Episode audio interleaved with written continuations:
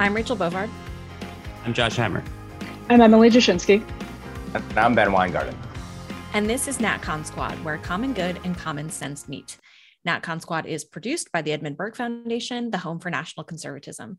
Subscribe now wherever you get your podcasts on iTunes, Stitcher, Spotify, YouTube, or, you know, anywhere else. So, welcome back, everybody. Um, we have uh, a bunch of topics we're going to cover today, including some breaking news um, about the Sussmann verdict, which Ben is going to cover for us at the end of the show. Uh, but before we get to that, Emily's going to talk about um, some sort of woke Stasi double jeopardy going on at Princeton. Um, I'm going to talk about big tech's latest gambit all the way to the Supreme Court. Um, Josh is going to fill us in a little bit more about the fallout from police behavior at in Uvalde, Texas, and then, like I said, we'll circle around to Ben, um, who will give us uh, some insight on the latest on Sussmann. So, uh, with that, I will kick it off to Emily. Yeah, I guess we'll sort of start in the abstract and move to the granular um, over the course of the show today. I want to start by talking about the saga of Joshua Katz. He's a classic professor at Princeton, or was a classics professor at Princeton, who, after a years long saga, um, has been fired. Tenured professor, fired from Princeton. Um, and the school says it's over his failure to he, was fired over his failure to um, properly disclose a consensual relationship he'd had with a student. Um, and that came out during a Title IX investigation. But I think what's really important is the Title IX investigation itself happened because he committed wrongthink. Because Joshua Katz, um, who'd been teaching at Princeton for a long time, he's a classics professor, first committed wrongthink. And then what happened is the price he paid was this Title IX investigation and was this uh, digging up everything, just scrutinizing everything he would he had ever done and using it to push him out of academia. His wife penned a really fascinating piece for Bari Weiss's Substack. Um, what Princeton did to my husband, I think, was the title of it, in which she sort of goes through all of this. She walks through, obviously, from a very biased uh, but helpful, detailed perspective, his career um, and you know how their own relationship evolved. She was a student of his, but they didn't start uh, to become romantically intertwined until after she had graduated. Um, so all of this is to say, the reason I wanted to talk about this case study is because it shows, you know, the impossibility or the seeming impossibility of getting ourselves out of this rut, this intellectual rut um, that we're in because what Princeton did was uh, hold his scalp up, basically, and they would never use that language because they would get fired for wrongthink. But they're they're holding up the scalp and saying this is the price you pay um, for you know committing wrongthink. He basically had originally just written a piece for Quillette that got him in trouble, um, pushing back on some of the uh, like very woke demands for racial justice at Princeton. He agreed with some of them, disagreed with others, was called, was accused of flagrant racism by somebody who was a student he had once helped. Um, and so, all this is to say if you want to push back on anything, your entire life will be nitpicked and subjected to scrutiny um, that you know i'm sure he would he would say he may he did something wrong uh, in the early 2000s in the relationship that got him in trouble. Um, in fact i know he would because his wife said she told he told her as much. Um, but to to use it in this way uh, to punish somebody for having the audacity to engage in a good faith debate about um, yeah without you know any uh, anything like a good faith debate you can't even do that. Um, and our our uh, helpful producer says here you know he was pun- he was punished and indeed he was. He, he was suspended for a year without pay. So all of this is to say he paid the price he paid a reasonable price for that relationship um, and for that consensual relationship. And all of this is just about the wrong thing. So, how can we possibly move past this when the price is your job? And I submit this question to you with one additional uh, add on, which is does the Joshua Katz's does that embolden others in his situation? Are we heading into an era where people will be sort of newly emboldened to live not by lies? Is that where we are now, or are we going in the other direction because the price is so so steep? There was one detail in this story that really troubled me. And Emily you might have to correct me if I'm if I'm missing if I'm, I'm mischaracterizing it but based on the substack that his wife put out it seemed like a lot of this sort of reevaluation of something that had already been already been punished was pushed by the students themselves.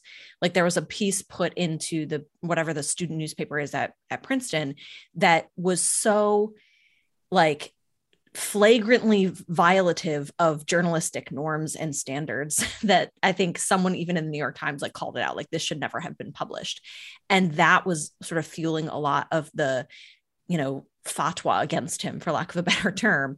And you know to me this speaks of a, a really disturbing trend that you constantly are seeing now in universities where like the adults are not in charge. You know you have these sort of students demanding uh, a head on a pike based on you know feelings of you know microaggression or whatever it is you know however they're characterizing it.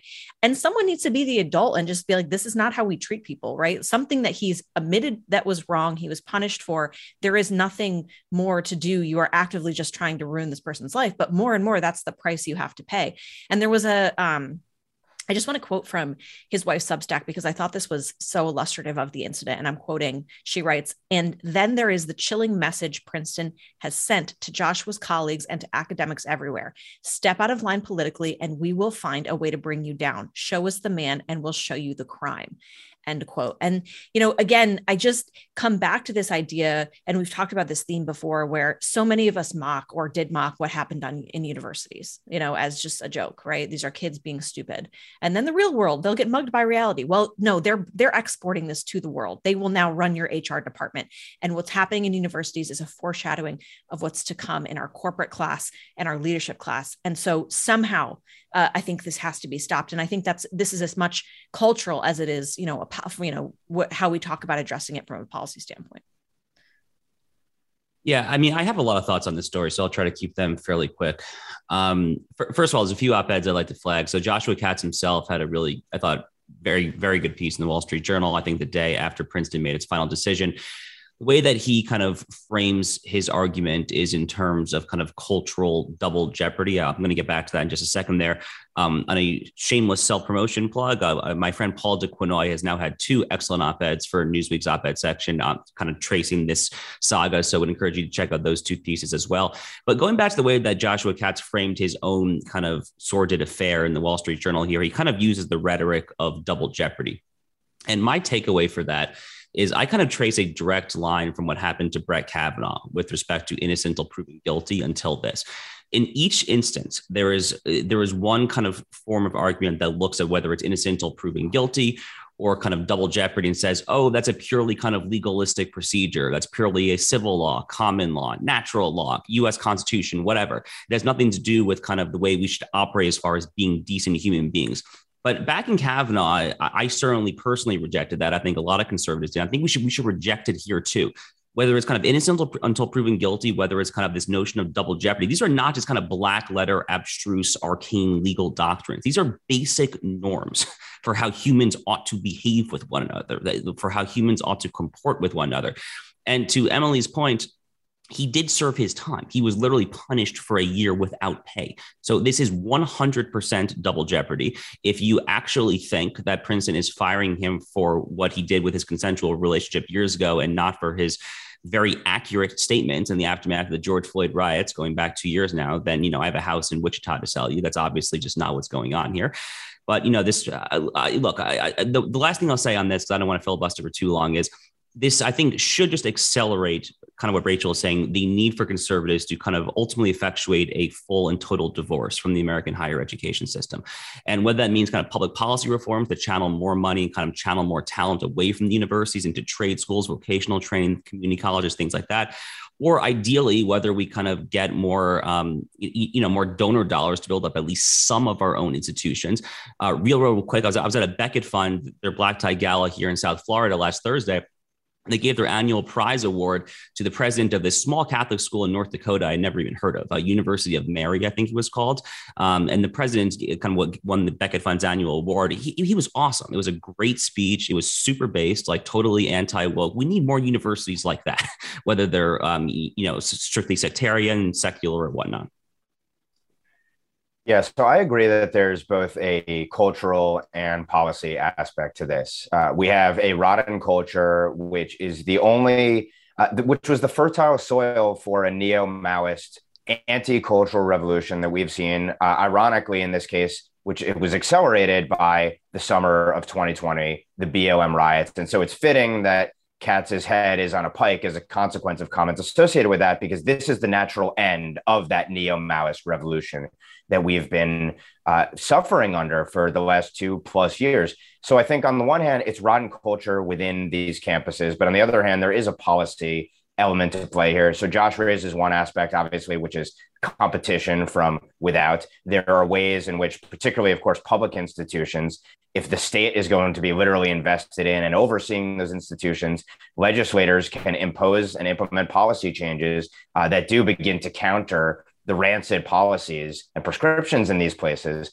Uh, and then, of course, there's the donors within these schools as well, the private institutions, uh, on top of the fact that, of course, many private institutions, of course, get governmentally handed out privileges. So there are a lot of different levers that can be pulled here. But at the end of the day, this comes back to what kind of society do we want to live in? Are we living in? Are, pe- are people raising their children in to believe that people ought to be destroyed for holding views that you disagree with? Because at the end of the day, that's where we are. This is obviously all in bad faith. And the chilling effort, and, and I think this is a, a point well taken by uh, Mr. Katz, Professor Katz's wife. That's what this is all about. This is to send a signal to anyone. You step out of line, you will be destroyed. And we see this now in every single strategically significant, influential aspect of our society. It has to stop, and there has to be real consequences to that neo Maoist behavior. Until there are, this is only going to continue, accelerate, and get far worse. And just before we transition, I'll add this has been happening for years, and that's the problem. It's it's why it's how we ended up with a Joshua Katz because it's been happening all over the country for years and years. Um, this just happens to be a high profile extreme example. Well, speaking of more censorship, let's talk about big tech, um, my favorite censorship topic. Uh, so for people paying attention uh, to this, you know, while Congress has sort of fiddled on the big tech question. The states have been very actively aggressing on the issue. And there are two sort of marquee laws um, one pushed by Texas and one pushed by Florida to try and address sort of the censorship angle of big tech. And I'm just going to focus on the Texas law today because that is one where we've actually seen, you know, obviously any attempt to legislate the state level, big tech swoops in and tries to kill it immediately. Well, this one they've been unsuccessful in doing in in in, in crushing. Um, the Fifth Circuit recently uh, ruled against big tech when it said, look, you know, we're going to allow this Texas law to move forward. Um, you know, because big tech had demanded an injunction. They said, no, we're going to let this move forward. Big tech immediately, uh, through their trade association, NetChoice, appealed to the Supreme Court. Uh, they made an emergency application to the Supreme Court on par with, you know, uh, execution stays because that's how how critical they think that this law is against them. And I want to make uh, just three high level points about it. You know, I'll leave it to Josh to get into the legal weeds if he wants, but I think it's a, it's an important issue to discuss for a couple of reasons. Um, the law, the Texas law itself, all it says is that big tech platforms cannot engage in viewpoint discrimination um, on the basis of you know they're effectively common carriers um, it recognizes the role they play in facilitating public discourse and it says look you have to treat all commerce equally now it does say you can still ban for content right? And what that means is, you know, content already illegal under federal law, like incitement to violence, uh, things like that, things already legal under Section 230, harassment. You can ban categories of content, but you cannot discriminate based on viewpoint. The example I love to use is the difference between uh, nudity and naturism, right? You can ban people from posting nude pictures, but you can't ban advocates of naturism from talking about how much they love, like going to beaches or whatever, right? So there's a difference here. And it's been fascinating to watch this for a couple of reasons. First, I think it really exposes the legal loophole or the legal ambiguity uh, that big tech has been exploiting for for decades now, which is to say, oh well, under Section 230, we're not publishers, we're not liable for what our users say. If kids are being sex trafficked on our platform, it's not our responsibility. And what they're arguing now, which is that oh yes, we are definitionally First Amendment actors with an editorial right to censor whatever we want. They're literally arguing contradictory points. And the Texas law and uh, the Texas uh, AG's office has been, I think, very good about pointing this out. You can't have it both ways. And so, whether or not the Supreme Court's going to weigh in that in, on that question, I don't know. But I think it's a very important um, contradiction to expose here. But the second thing that's been fascinating to watch about this is if you've ever actually seen a corporate interest engage on all cylinders in Washington, this is how it works um, big tech has been planning for this moment for decades. You know, as soon as this law uh, made it past the Fifth Circuit, you saw every uh, nonprofit group they pay in Washington cite the same talking points in op-eds all over the city. You saw a pile of amicus briefs immediately filed with the courts. Um, well, myself and a couple of others in sort of the ragtag band of tech skeptics on the right were left like completely scrambling. Could we couldn't even find a law firm that wasn't conflicted out because everybody represents Google in Washington. Um, so it's just been, you know, the David versus Goliath scenario of taking on the tech giants has been very evident, even in the fact that they appealed to the Supreme Court shadow docket. And I'm interested in Josh's take on this as well, because to me, this is again just it's arrogant, but it's also desperate because what they're trying to avoid here, again, is not egregious injury. What they're trying to avoid is this law simply going forward. No one's ruled on the merits. They just don't want this law to go forward because what happens if it does? Discovery. And what do we find out then? How they actually moderate content. They we find out how many times they've worked with the government to censor certain viewpoints. Um, so I just kind of throw this out there. This has gone a little bit under the radar, I think, obviously because there are complex questions at, at uh, at issue here, but I'm interested in everybody's thoughts, um, even to the point where, you know, NetChoice argued this is a slam dunk First Amendment case, but it's clearly not because it's been several weeks and the court has yet to say anything about it. So I'll open it up and leave it there. So I think there's a lot to unpack there, obviously, but I guess what I'll choose to focus my particular comments here on is on the notion of the shadow docket in general. This is kind of an, an in the weeds, kind of legally arcane topic that I think is starting to burst out into the open. And this case is a good example, I think, as to why it is important that, that they get out there.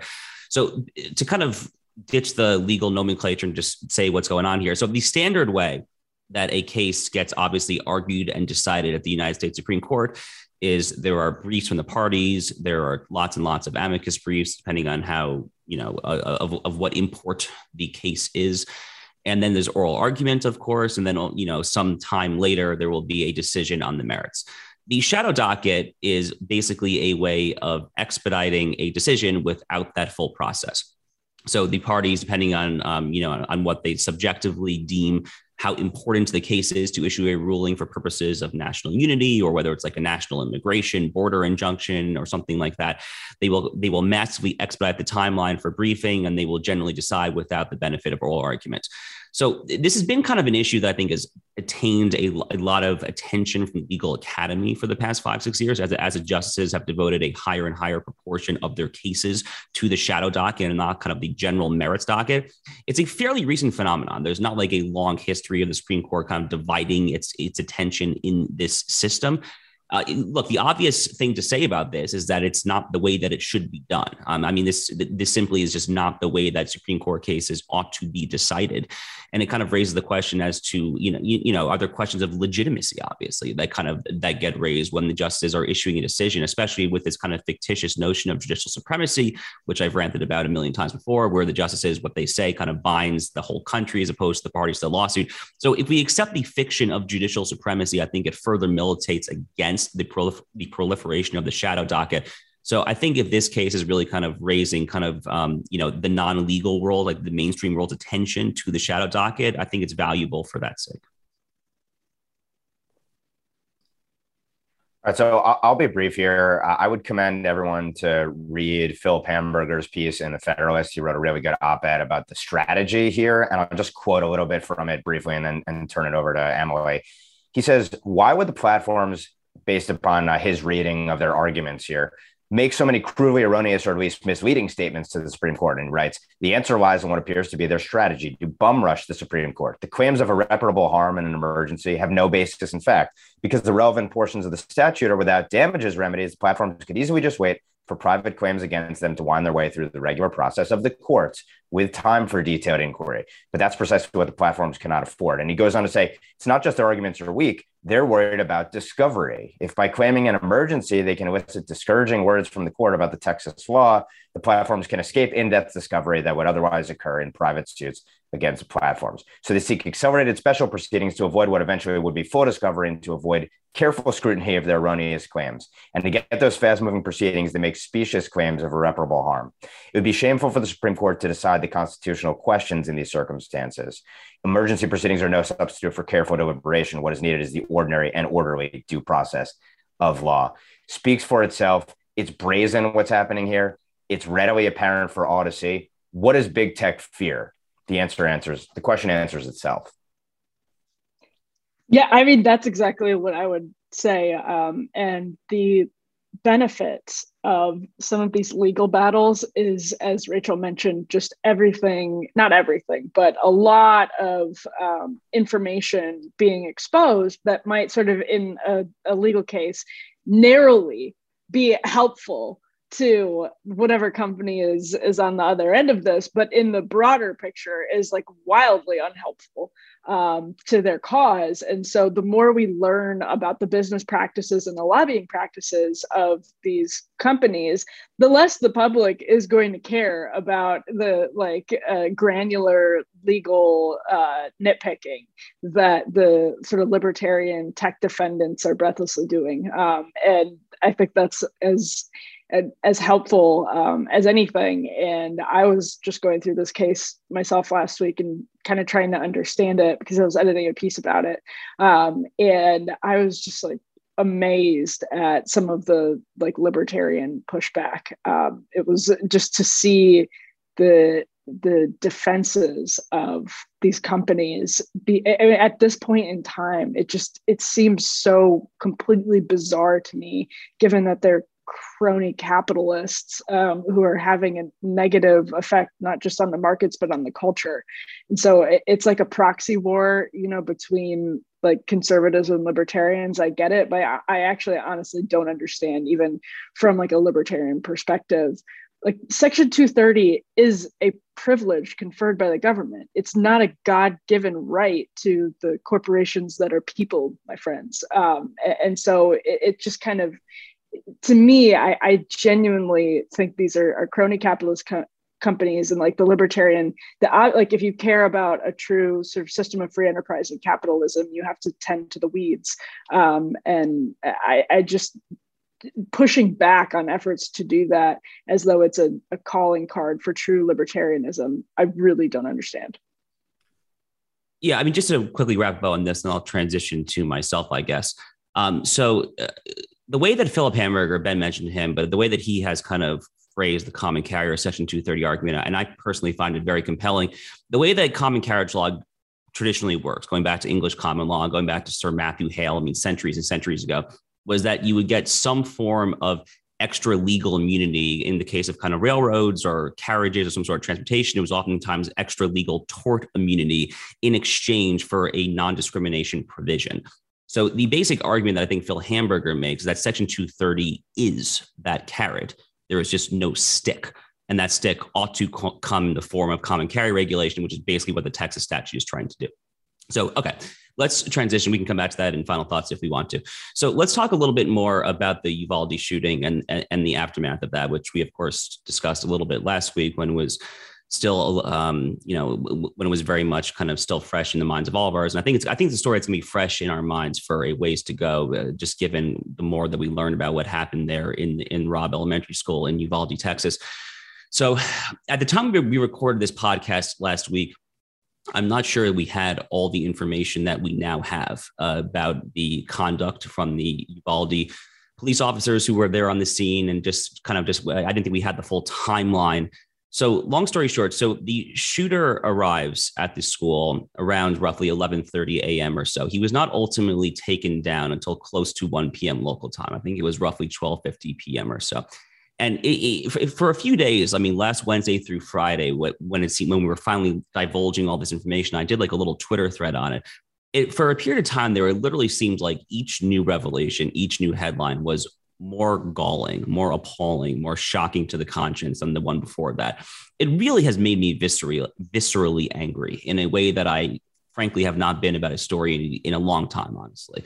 And again, part of that's just biographical. My mother's an elementary school teacher. This stuff just really kind of hits home. But what we what we now know is that at one point there were 19 one nine 19 police officers standing basically outside the hallway who did not go in to take out the shooter.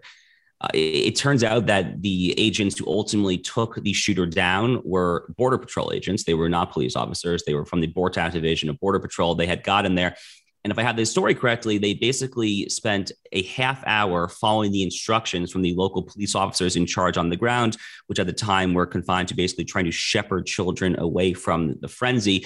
And then after about a half hour, these two agents, I think, basically kind of, again, y'all correct me if I'm wrong here, they basically kind of looked at one another and were like, what the hell are we doing here? I mean, like there's an active shooter in there. Why are we not taking him out? And they went in and took him out. Look, I understand if you are I, I, I, I kind of understand. I mean, I kind of understand if you are one person and what you have is like a nine millimeter handgun and like you hear someone in there with like a, with, with a rifle, you know, having some trepidation, obviously. When there are 19 police officers, 19, one nine, there is, I, am sorry, there is just zero excuse whatsoever. And at a press conference last week, after the facts started to come out here, Governor Greg, Greg Abbott used the word livid. He said he was livid at the facts as he as he learned as they came out. Uh, Texas DPS, the Department of Public Safety, they have now formally said that the police acted irresponsibly and contrary to the way that they were supposed to act. The Biden DOJ has opened a federal investigation into what happened there. Normally speaking, when the federal DOJ, when the, when the DOJ opens investigation to police contact, you know, the hairs in the back of my neck start to raise up a little bit. I kind of start thinking about kind of intersectionality and police brutality and all this total left wing garbage. And I do fear that there is possibly that element of this, obviously, because there are a lot of bad faith actors who try to glom on to all elements of police misconduct to defund the police, disarm the police, whatever. And I and I I, I personally like back the blue as far you know as hard as basically anyone out there. Like I've done so repeatedly in lots of public debates, qualified immunity, you name it. But I, I, think it is still incumbent, even upon those of us like myself who are so consistent in, in defending the police, to say that what happened here was bad it appears to be very, very bad. And, you know, uh, in one of my group chats, I mean, some of the solutions that were being floated out as to the proper remedy for some of these cowardly police officers, uh, you know, probably a little too un PC for this particular podcast, but I, I, guess we could say that they were uh, medieval solutions, you might say. Um, but surely we need some sort of accountability here. And I, I, guess I just toss it open on, on that. What, what does and what should that accountability look like? I guess if you guys agree with me that it really is as bad as it seems to be.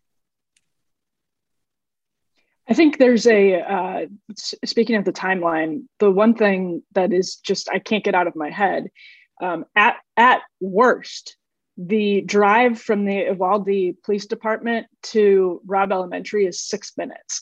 Um, and what happened is they got a 911 call that there was a gunman shooting, like he was he was shooting at the in the area of the school at the funeral home across the street at 11:30.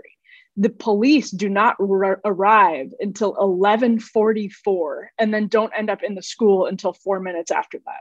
So how on earth the the crash was at 11:28. So at 11:30 there's a a like a there's a 911 call. So the police are aware of it. They're six minutes away just the people at the department let alone the people that are dispatched around Uvalde. Um, so six minutes at absolute worst. That should be your response time here. You have seven minutes. But it takes 14 minutes that's incredible the door is open because a teacher propped it i mean there's so many things in this case study that went wrong um, that it just is a perfect storm for what happened. And It's unthinkable. But the negligence on the part of the police department is uh, the most unthinkable part of it. It's incredible, even just the response time before they're in the building and not getting into the classroom, which, by the way, they ultimately got into by unlocking the door with a janitor's key. What takes you an hour to decide that you should just try unlocking the door? It's insane. Um, so, I mean, it's the same thing. It's it's Scott Israel um, all over again. And if people remember the negligence we learned about in Parkland, it's it, the, I mean, I don't know. I, I honestly don't know what the solution is because we continue to have these problems over and over again, whether it is the shooter themselves or the laid back response time or the laid back response or just the, the insufficient response. And I'll just close by saying when we were talking about this on Rising on Friday, um, my co-host Ryan Grim said something uh, like very poignant. And he was like, we need to like Andy Griffith Andy would have rushed in there. Um, and he said Barney Fife would have rushed in there. And that might sound silly, but there's just something so sick and wrong in our country that we don't have men. We don't, I, I mean, it's just like we don't have men. We don't have um, morale and police departments. We don't have communities. It, there's just so much going wrong that's overwhelming to even try to figure out for me what this should look like. I have a hard time speaking about it in non abstract ways. Yeah, I think that's. I mean, I, I think it's well said because there's only one response to to I think this entire story and, and the details that continue to leak out, and that's revulsion. Um, you know, and, and I think there's a detail that really bothers me when the police are like, well, you know, they they might have gotten shot. There was active an active shooter and there was gunfire. Well, yeah, that's a decision you make when you become a, a law enforcement officer. Like you you put yourself in harm's way. If you're not prepared to do that, don't sign up to wear the badge. Um, and I think that's just baseline. But I think, you know, even more broadly, it speaks to this notion of, you know, something that's I think been creeping since since the, frankly the riots in 2020 which is that the police aren't necessarily going to protect you. I mean there's a little bit of that good guy with the gun theory that infuses the right you know we're always like oh as long as somebody has a gun you know then then we're safe. And and it's not always true. The police you know we we saw the police stand down in the face of riots. You know we've even seen around the dc area the smash and grab uh, stuff that's been still going on right? And the police just haven't done anything. And so i think you know fortunately or unfortunately I think you're going to see another spike in gun sales. Uh, you know, as people uh, begin again to understand that even in the toughest of states, you know, Texas always holds itself up, you know, as sort of the the masculine ethos of America, you know, the the cowboy, you know, community of the country. You still have men that will cower in the face of what I just can only describe as pure evil, you know, uh, violence perpetrated against children. So, you know, as we debate the Second Amendment, I think again and again we are just it, our faces are forced into the fact of why it exists. From you know, there's a line from Kyle Rittenhouse to this um, where people have to stand up and defend themselves. Unfortunately, and thank God we live in a country that protects that right.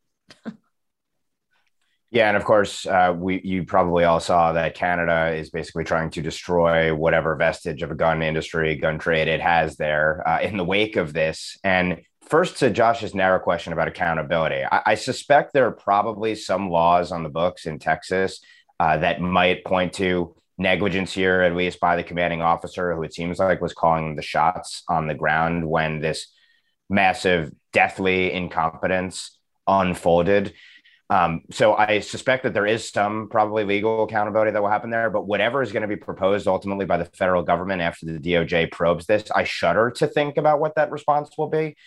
And I think my broad takeaway, and I felt this from the start of this story, is the more we learn, the more we see that at every level, there was not only rank incompetence, but deathly incompetence when it comes to, you know, why was this person out and about able to obtain weapons? Where was his family during his childhood? All of the psychosis related issues here, the societal related issues, then to the incompetence of the purported authorities. Uh, I, and you know where was the guard that was supposedly supposed to be posted up at the school uh, that allegedly had been there but then wasn't? You know in every single level there is just rank incompetence here and failure. But the response from the other side to the incompetence is let's assault your natural right to defend yourself. That is the response. And that is a remarkable response particularly when we're talking about a time where the cops in many cases have stepped back and they've stepped back in those cities which have the most stringent gun rules and regulations. So the police won't protect you and you're not allowed to protect yourself. And that is the most remarkable part of all of this. In a society with crazed people where you're talking about police backing off, what is the response? Disarm law abiding Americans in the face of it. Uh, it's a remarkable commentary and a devastating one. And so that note, on that note, I guess I'll, I'll turn to another remarkable and devastating commentary, which is that we just got word of this, uh, the verdict being handed down in the case of Michael Sussmann, which was an acquittal. Uh, probably not necessarily surprising to uh, viewers and to viewers of and listeners to this podcast. So I'll give kind of my you know brief uh, off the cuff reaction to it, and then I'm curious about your all's reaction to this as well. I, as I had written in Newsweek last week, this was a case of Michael Sussmann truly going in front of a jury and a judge of his peers here. This was the swamp adjudicating a case of a swamp creature. Hillary Clinton's campaign lawyer, the charge of lying about bringing garbage, dirt on this purported link between the Trump organization and Russian Alfa Bank via a server in Trump Tower. Uh, that there were some back channel communications there, and that this was part of the whole treasonous Trump Russia collusion conspiracy. Uh, Michael Sussmann took that dirt first to the FBI and later to the CIA, but the, he was indicted for taking it to the, the head counsel for the FBI in a text message the night before. And I'll try to pull up quickly here uh, the exact quote, but this was sort of the ultimate smoking gun. And know, Durham did not put this in his original indictment, which in part hurt his case, I believe. And this may have been statute of limitation related, which points to potentially incompetence here on the part of Sussmann or an error, clearly. So the night before this meeting where he brought this dirt to the FBI counsel, he says, Jim, Jim Baker is referring to. It's Michael Sussmann. I have something time sensitive and sensitive I need to discuss. Do you have availability for a short meeting tomorrow? I'm coming on my own, not on behalf of a client or company. Want to help the bureau. And then the next day he goes into this meeting and Baker testifies, quote, he was 100% confident. Sussmann told him in the meeting he was not there on behalf of a client. He was there. He was representing two people when he brought this dirt to Baker. One, the Hillary Clinton campaign, which which pushed for the dirt to be unleashed, and two, Rodney Joffe, who was the tech researcher, uh, mastermind of the operation to build this dirt and present it to the campaign, and then spin it out both to the government as well as to the media, which they did, as they did with the Steele dossier and other matters. So this was a lie. This was obviously a material lie because if you say you're not bringing this on behalf of anyone, you're just a good Samaritan who happens to be buddy buddy with the head counsel for the FBI because you worked in the DOJ for a long time prior to it. And of course, you're representing the Hillary campaign.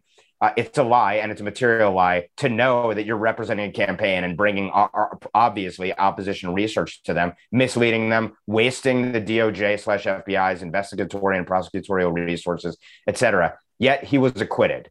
Uh, why was he acquitted here? Well, again, look who was adjudicating this case. The judge, as I've detailed in this case in this piece in Newsweek, uh, himself was a professional acquaintance of Michael Sussmann, the accused. They worked, they overlapped at the Clinton DOJ.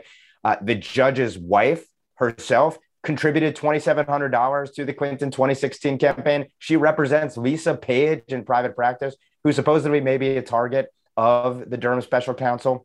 And then we have the jury itself, several of whom were Hillary Clinton 2016 donors, it appears. One a spouse worked for t- 2008 Hillary campaign. Michael Sussmann's daughter plays on the team of the daughter of one of the members of the jury. I mean, it's remarkable. It's it only in the swamp could this possibly happen. So what's the, what's the big story here at the end of the day? To my mind, it's that there is no justice when you're talking about the swamp judging the swamp. But beyond that, this was a clear, blatant case of a lie and a material lie. And even that couldn't be adjudicated. Yet every single person and their mother in Trump world gets destroyed by the law. Even if they're not convicted, they're ruined, they're bankrupted, their careers are over, their reputations are tarnished and smeared.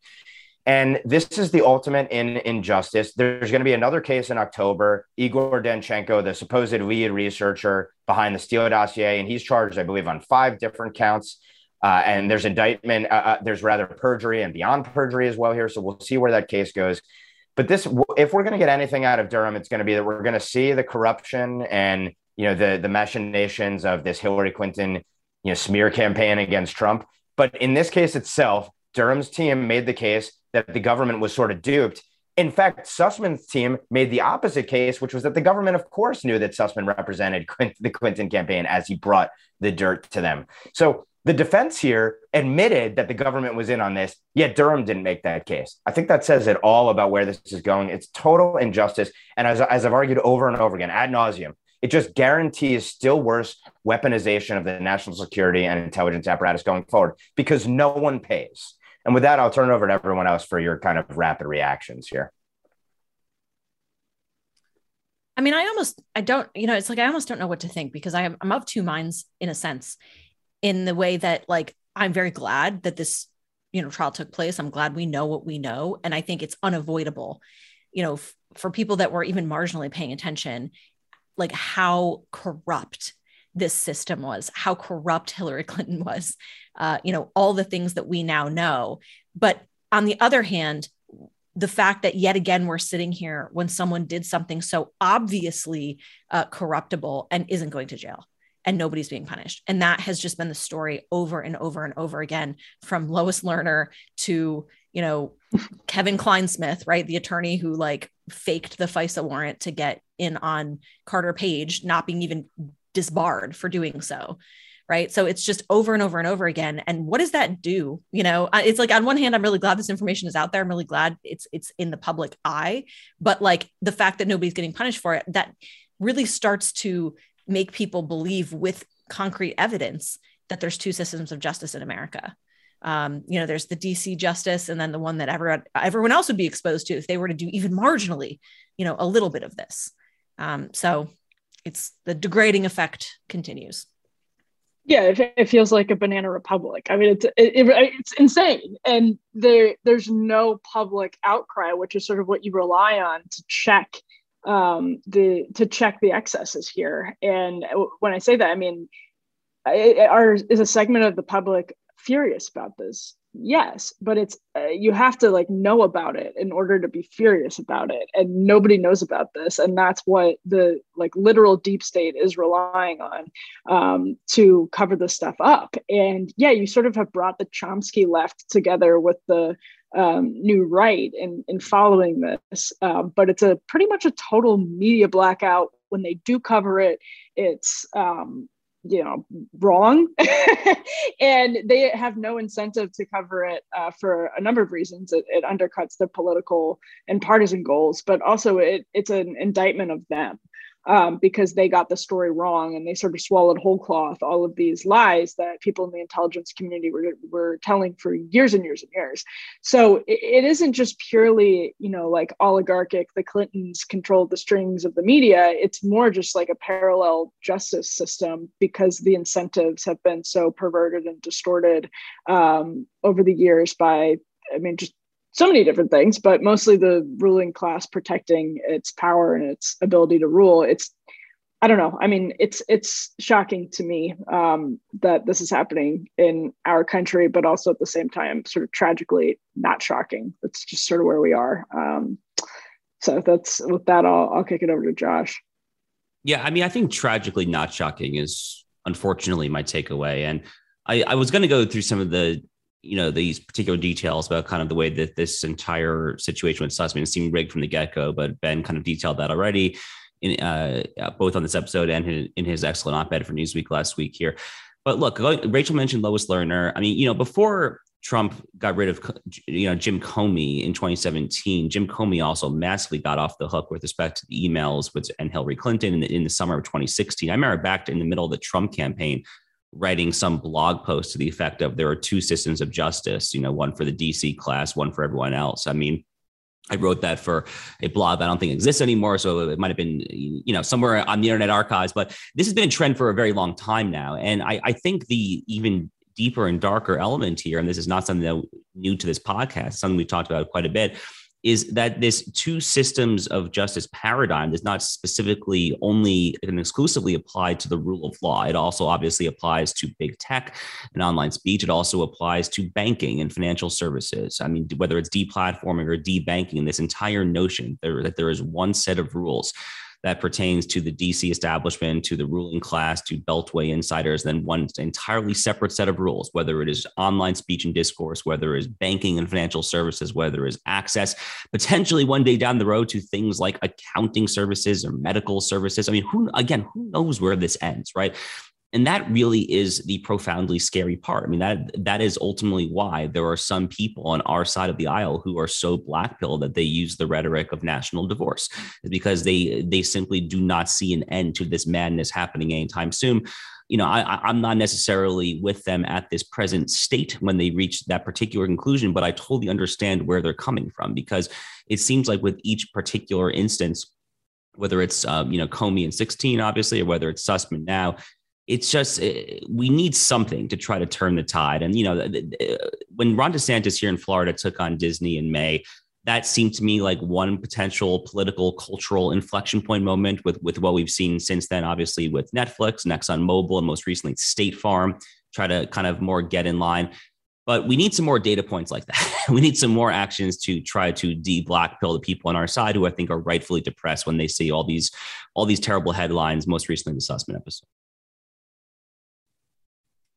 So I think with that we can take it around to final thoughts. Um, you know, I can kick us kick us off because I think just to pick up on what Josh said, I think that this is what troubles me the most. I'm not a national divorce proponent necessarily, but it really strikes me that sort of the link between all of our segments is that, you know, there are two people perceive of justice now in, in very different ways. Um, you know, we we talk a lot on this podcast about how we don't have a consensus on a lot of sort of the the things that used to drive us forward as a country and justice being one of those sort of virtues that we cannot agree um, on what that looks like anymore whether it be in the actual justice system right? When you have obvious examples of political corruption uh, going unpunished to something like you know joshua katz at princeton right? There are people actively graduating from our elite tiers of universities who think justice is destroying someone's life a second time over. And what does that portend uh, from the country? What does it portend when the biggest corporate interests in America can continue to make completely incoherent policy and, and legal arguments and get away with it? And so I I don't know, you know, I think I often fall back on on to maybe reassure myself, and maybe this is naive, but I do think that Americans as a people are pretty smart once they sort of figure out what's going on, and you know potentially that is what you're starting to see when when tide the tide turns with Disney, when it the tide turns with some of these corporations realizing there's no market outside of their own you know handful of employees for a lot of these positions, and they recognize that to do business in America they have to sort of revert back to neutrality. Maybe that's where the pendulum will swing, but in the meantime, how many heads are going to be taken off? You know as the pendulum continues to swing in one direction. So i think again this this whole episode has really just been another example of how we are so divided on questions of um, just basic natural principles that you have to have some cohesion and unity on to run a country. And you know what's interesting is i don't even know if that divide exists or how strongly it exists um, outside of elite circles that have amassed so much control over our politics. I mean, I think if you explained what happened with Sussmann to a group of you know 20 people in uh, from states around the country that work outside politics um, and maybe just follow the news as much as they can but aren't obsessed with it, they would be appalled um, and would think it was absolutely wrong on single level that we know it's wrong on. And I think the same thing would be true of Joshua Katz. Um, and I think you know you would find nuance it, like abortion and their position on guns. Um, so uh, again, like just focusing on Katz and Sussmann, like I don't think the country shares the elite's definitions of justice in any of these cases. Um, and I think what's truly sad is that the people who define justice in that way um, have amassed so much power that they basically rig the system in their favor. Um, and because the media, our fourth estate, is complicit, um, it will just continue to happen and happen and happen. Um, and that's where we are. Let me just say, I'd say the kind of perverse silver lining in this is that it seems that the more millions of Americans are uh, woke to the wokeness of our institutions and how corrupted they are. Uh, that the ruling class fears the resistance coming, but consequently, they act in more brazen and tyrannical ways in response. And maybe that's delegitimizing. Maybe that's going to lead to some kind of self correction in the system. But on the other hand, to Rachel's point, how many heads are going to roll in the interim. And I, I see it only getting worse the more that people are awake to what's being perpetrated against them.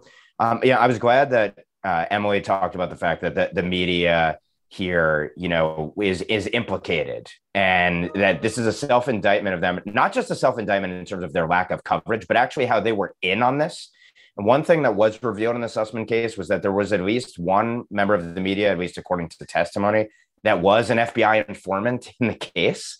Um, and you know the media were conduits for the narrative that the deep state wanted spun and that hillary's team wanted spun as if they're distinct. I mean they're really not distinct. It's just one's a public sector actor and one's a private sector actor here. But of course they all wanted trump gone and dead and they were willing to spin these stories and entertain these fantasies. Again like we weren't in the case i mean silver lining of uh, durham for whatever happens if, if if there's no more no more trial and no more indictments hidden that we don't know about today we know that the seventh floor, that is the senior rank of the FBI itself, was perfectly fine with digging to the ends of the earth on what they knew was dirt, what the rank and file agents knew was dirt and garbage from the start here.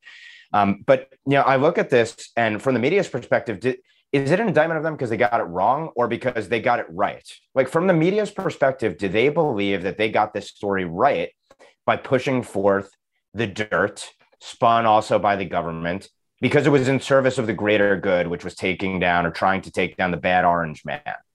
Uh, and same goes for the government officials. And the fact that they pay no consequence for it, again, to me, that's the real problem here is that this just guarantees worse injustices. What was unthinkable yesterday becomes the norm today. And we keep seeing this perpetuate itself. So to me, you know, the litmus test for leaders, future leaders, has to be what is your plan to ensure that there is a justice system in this country anymore? What are you going to do to actually create balance again? Because looking at the institutions today, why would you ever expect that anyone's going to get a fair trial who dares to dissent from what the prevailing ruling class orthodoxy is? I mean, I think you'd be crazy to think that you're going to be treated the same way as a Michael Sussmann would be treated in a court of law. And then what kind of country do you have if not? And you look at what Republicans do. Julie Kelly raised this point. The FBI is asking for uh, incremental funds next year, growing their budget. And there was zero pushback from Republican senators in hearing about that. What is your job if you're a senator other than oversight and controlling the purse? And if you're not going to use that power against these corrupted agencies at the highest ranks, then what's the point of having a Congress if it's just a rubber stamp? So this is it's incumbent upon Republican leaders to care about this issue and actually show that with concrete policies. If you don't, you're unfit. You don't understand what time it is, or you don't care and you're complicit in it. So I guess my final thought is picking up on something that Emily mentioned during our Uvalde follow-up segment, which is I don't remember exactly how Emily phrased it, but it is this notion of you know how we uh, how how men how grown up men can be in that situation like those 19 police officers and not take action to protect these children who are being wantonly slaughtered.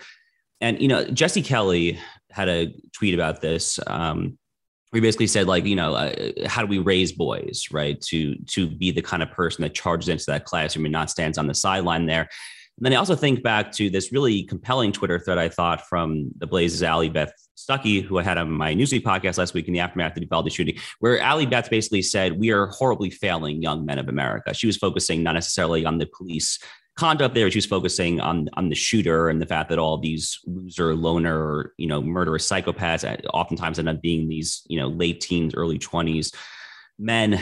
But you know, focusing on the question of how we actually raise men. I mean, I guess at a kind of deeper, kind of philosophical level, when I see 19 police officers standing outside an elementary school classroom where children are being slaughtered and do not run in there, do not run in there to try to save lives my biggest takeaway is that we are failing as not necessarily just as individuals, we're failing at that too, but also as a nation. Because to kind of go like full Yoram Hazony here, and this is NatCon squad, obviously, to go to kind of go like the full like definition of nationhood, it ultimately depends upon the interdependent mutual bonds of loyalty that that alone can sustain a citizenry, right? Think back to the Civil War, obviously. I mean, uh, we were fighting, uh, or at least the Union forces were fighting to preserve the Union, of course, but also to kind of, you know, eradicate chattel slavery, to pursue kind of natural justice on behalf of those interdependent bonds of substantive loyalty. When you look at grown men who are not going to charge a classroom to go in there to save the lives of innocent children, that notion has just failed. We no longer have those bonds that sustain us when you are not willing to risk your lives, let alone risk your lives with 18 other police officers to do so. So I guess that's my biggest takeaway there. I mean, we're not going to have all the answers on this podcast there, but we surely need to do a better job, right? Uh, obviously, there's been so much literature written about the rise of kind of fatherless homes and the, the correction between fatherless homes and these psychopathic mass shooters seems to be a pretty direct and positive correlation as far as I'm concerned there but uh, how we can better raise young men to be the kind of police officers who will charge that classroom, not stand there on the sidelines like total, you know, cowardly, you know, words I don't want to use in this podcast. Um, I think that is kind of one question that the listeners and viewers of this podcast, as well as the four of us and everyone out there, really for that matter, should be thinking long and hard about over the next few months. Yeah, to not leave us on a totally note, complete note of despair. you know, I think Josh's points are well taken. There's work here to be done. Um, and I think the country, in many ways, and the people who make it up, especially our young men, tend to be on the brink of nihilism on so many in so many areas. And I think it's our job and our duty to to force the conversation back, uh, to pull them back from the brink and to pull the country back from the brink. So I am happy to be joined in that endeavor by all of you. So on behalf of Ben, Josh, and Emily, we'll see you on the next NatCon Squad.